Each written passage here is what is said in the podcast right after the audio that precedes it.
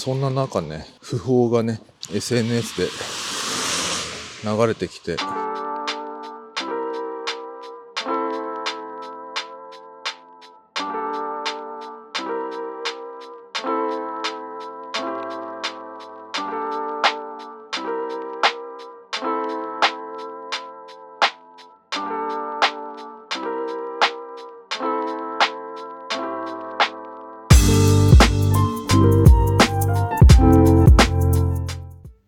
3時のうどん。いやー今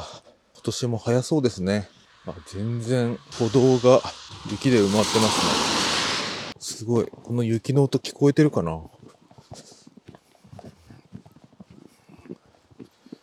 今冬休みだからね子供たちが。だから必然的に今まで体を動かしていた朝と夕方の送り迎えがなくなっちゃって健康のためにね歩けないんですよね。だからね無理やりちょっと今散歩に出てきたんですけどいやーすごい景色が綺麗。これを皆さんにも見せたいな。ちょっとね息が荒くなっちゃうかもしれないけど雪の中歩いてるんでねでもこんな雪降っててもね今はどれぐらいかな？10センチぐらい積もってんのかなこれ。で晴れてても雪が時々舞うみたいな天候なんですよね。こういう中でもあの道に人の足跡がついててでたまに犬の足跡とかもあったり獣の足跡があったりとかしてますね。昨日とかが成人式だったんじゃないかな。全くそのぐらいの年月の知り合いがいないから親戚とかにもねいつやってるのかとかさまあ、晴れ着を着てったりするのかなとかあのそういうのはなんか SNS で流れてくるぐらいでちょっとねちょっと人事ではあるんだけどまあでもまだねなんとか少子化といえどやってるんだなみたいなそういう感想ですね。いやまだ正月明けでまあ徐々に仕事が稼働してきたっていう連絡が来たりとかね。まだ本調子っていうわけではないゆっくりしたスペースで出るわけですけど子供もまだ休みで家にいるしね。そんな中ね訃報がね SNS で流れてきてまあ知らない人じゃなくて割と知ってる人で知ってる人のねよく知ってる人の旦那さんがねこう亡くなってしまったっていうのが突然こう流れてきたんですよね。で慌ててね僕もまあお世話になってるし知ってる人だからね。その界隈の人にすぐ連絡取って。いや今知ったんですけど多分最近はこのコロナ禍とかねだいぶ本当に近い人だけが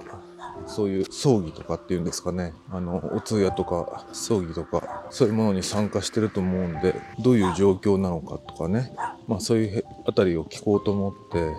すぐ連絡したんですよね。で予定を見るともうお通夜はねもう昨日のうちに終わっちゃっていたみたいで今から駆けつけるとなるとどのタイミングなのかなと思ってね聞いてみたんだけどもうまさに今これからとかそういうお葬式の最中みたいなそういう時だったみたいであちょっと知るのに時間がかかってしまったなと思ってあんまり見ないくなってしまったその Facebook とかで流れてきたわけで、まあ、ちょっとねたじろいでたっていうか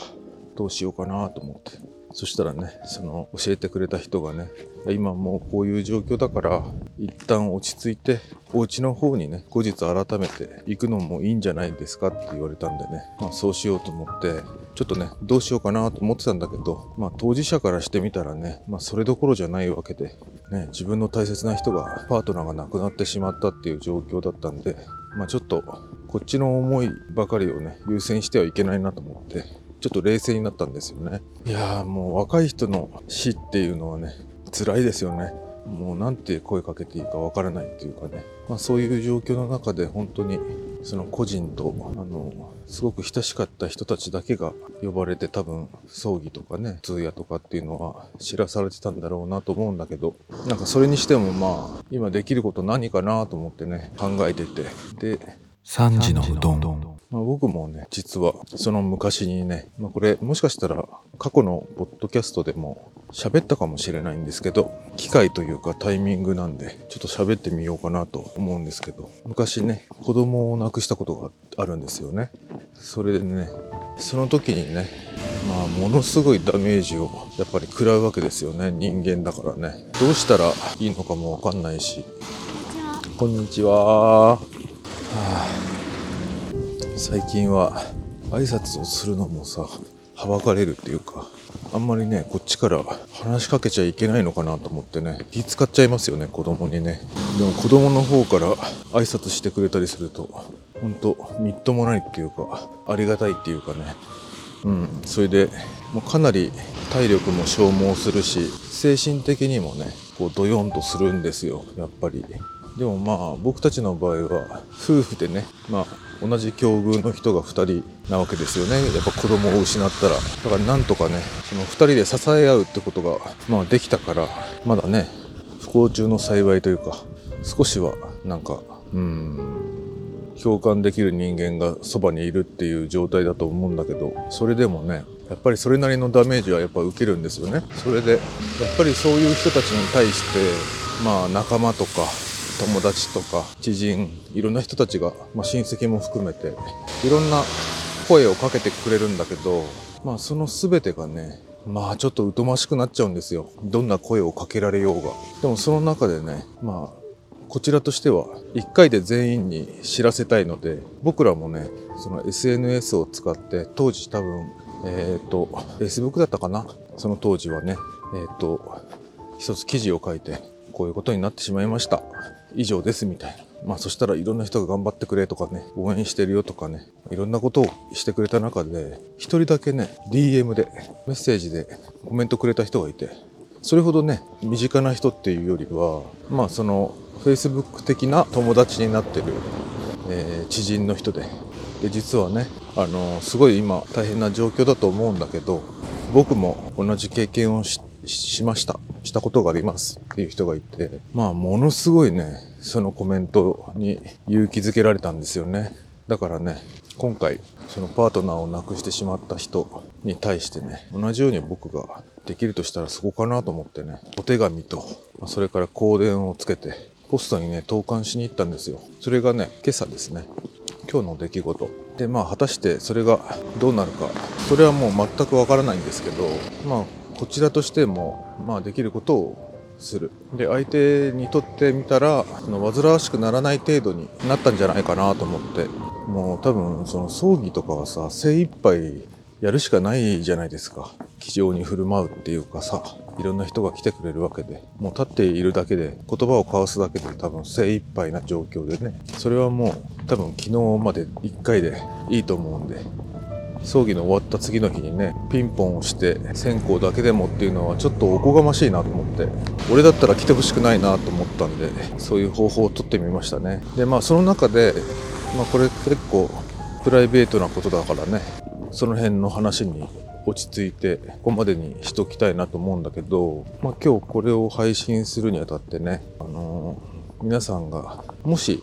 そういう大切な人を亡くしてしまった万が一の時何がその救ってくれるかっていうことをねちょっと話してみたいと思うんです。3時のうどん。でこれ何かっていうとその僕とねその奥さんはね子供が亡くなった時にねまあ本当にこう魂が抜けてしまったっていうか体の一部が持ってかれてしまったみたいな感じでまあ無気力になったわけですよでね、あの、まあ、そういう風になってみると分かることっていうのがあって、それが一つはね、テレビ。テレビのコマーシャルですね。このテレビのコマーシャルっていうのは、本当にね、その家族とか、あの、特に赤ちゃんとかですね、を起用した、まあ、いろんな、例えば成長とかね、育むとかね、なんかそういうもののイメージの使いやすいんでしょうね。モチーフとしてすごい家族とかをね出すんですよ。赤ちゃんとかを。でそれがねもう本当にもう数秒おきに目に入ってくるからまずテレビが見れなくなるんですよね。だから消します。もうテレビ消してください。あらゆるメディアがそういうノイズを出してきますね。で次にじゃあどうしようかってことで日々がありますから僕らあのレンタル CD とかレンタルビデオとかそういうのをねよく借りに行ってたんですよ。その頃はまだサブスクとかがなくって本当に TSUTAYA とかさそういうところにそのレンタルのものを、ね、借りに行ってたわけ。でまあいろんなものをねいろんなものを試してみたんですよね。でその中で唯一というかまあほとんどのものは全然ダメでいろんなものを借りてみたんだけどヒットしないっていうか。でその中でね唯一というかこう心に触れたものがあって。それがね、まあ、昭和の歌謡曲なんですよ。今サブスクであるかどうかはちょっと分かんないんだけど例えばね昭和のヒットパレードみたいないろんな曲がオムニバスで入ってるような CD とかそういうの借りてきたらちょっと癒されたんですよね。で例えばそれ以外にもお笑いがいいのかなとか思ってマニアックだけどタモタモさんのタモリのいろんな芸を収めた4カ国語麻雀か。とかなんかいろんなこうあの芸があるんだけどそれを収めた CD とかも借りてみたんだけどまあ全然すごい好きな人なんだけどいつもはね。そういう昇進の時には全然ヒットしなくてあと玉置浩二さんとかあのね日本で一番歌唱力があるみたいな人の曲も人物は好きなんだけど全然ヒットしなくて。で何にヒットしたかっていうと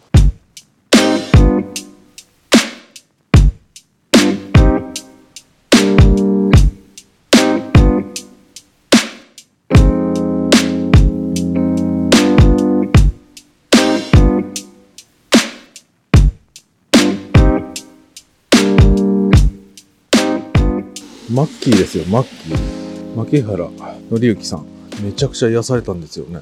それがもしかしたら声の性質なのかもしれないし曲なのかもしれないし詳しいことはよくわかんないんだけどもう二人ともね、まあ、すげえ癒されたねってなったんですよ。だからそれはかなりおすすめです。牧原紀之さん。あともう一人お笑いの人がいてそれがねまあいろんなお笑いのも見てたんだけど結構平均点は高いんだけど一人だけすごいツボに入ったというか笑いをすごいくれたのがおっぱっぴーですよ。小島よしおさんですね。もうその当時はねちょっと下火だったと思うんだよね。もう一世を風靡した後だったんで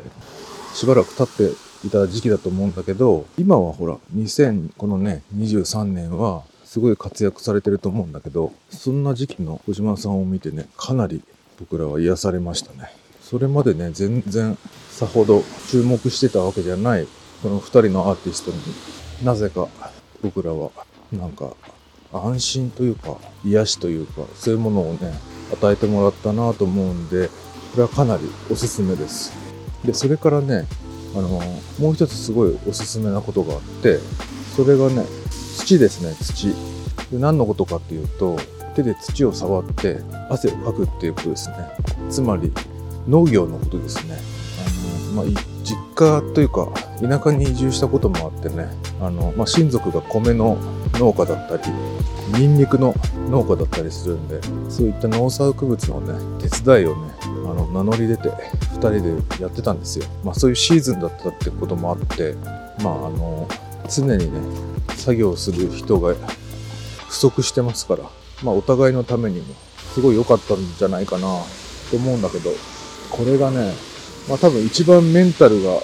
回復しましたね。浄化したっていうか汗をかいて労働してそれまで、まあ、僕らは何をしてたかっていうと普段はほらデスクワークなわけなんですよ。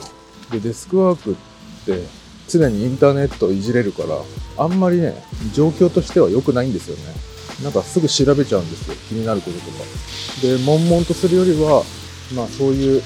ネットからちょっと遮断してそういうところに身を置いて土にまみれてみるっていうのが相当ねあのメンタルに良かったと思います。だからまとめると農作業とマッキーとオッパッピーですね。これはかなりのおすすめですね。でもう一つはねこれはあの2人でどうこうって話じゃなくてねうちのあの奥さんの方がねカウンセラーにね通ったんですよね。でこれはもう本当に半信半疑だったんだけどそのまあ子供が、えー、と最後まで死ぬ直前までね看病をしてもらっていた病院があってその病院の中にいるプロのカウンセラーがいてその人にねまあちょっとお試しでやってみようかって言ってね自分と同じぐらいの年の人だったのかな先生が。であのまあ本当に半信半疑でまあこんなの効くかどうかわかんないなって言いながらまあやり始めて何回かね受診してもらってあの多分何ヶ月かな3ヶ月ぐらいかなやってたんだけどそれがねとてもとても良かったですね。その実際に僕がねこう受診したわけじゃないから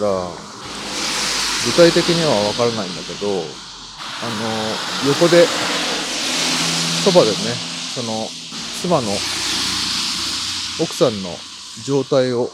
見ていて感じたのも、あ、なんかどんどんこう軽くなってきてるなって思ったしその受けてる本人もねやっぱり家族だけに関わってるよりも全く家族とは関係ない人に話ができるっていうか自分の中に収まってるこれまでのこととかねそういうものを話すとねすごくストレスが抜けるみたいですね。だからすごいなと思って。やっぱプロにプロっていうのはそういう時にあるんだなと思いましたね。なんとなくさ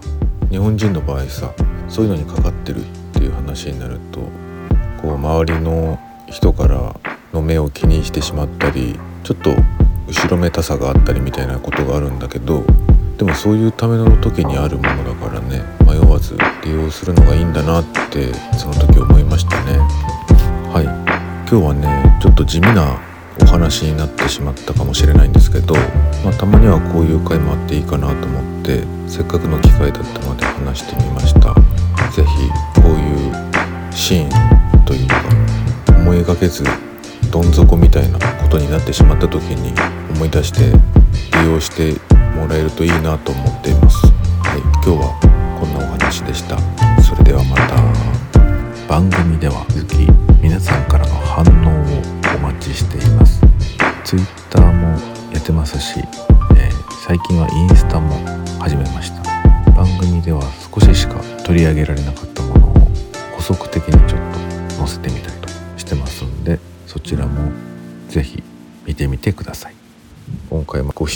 りがとうございました。それではまた。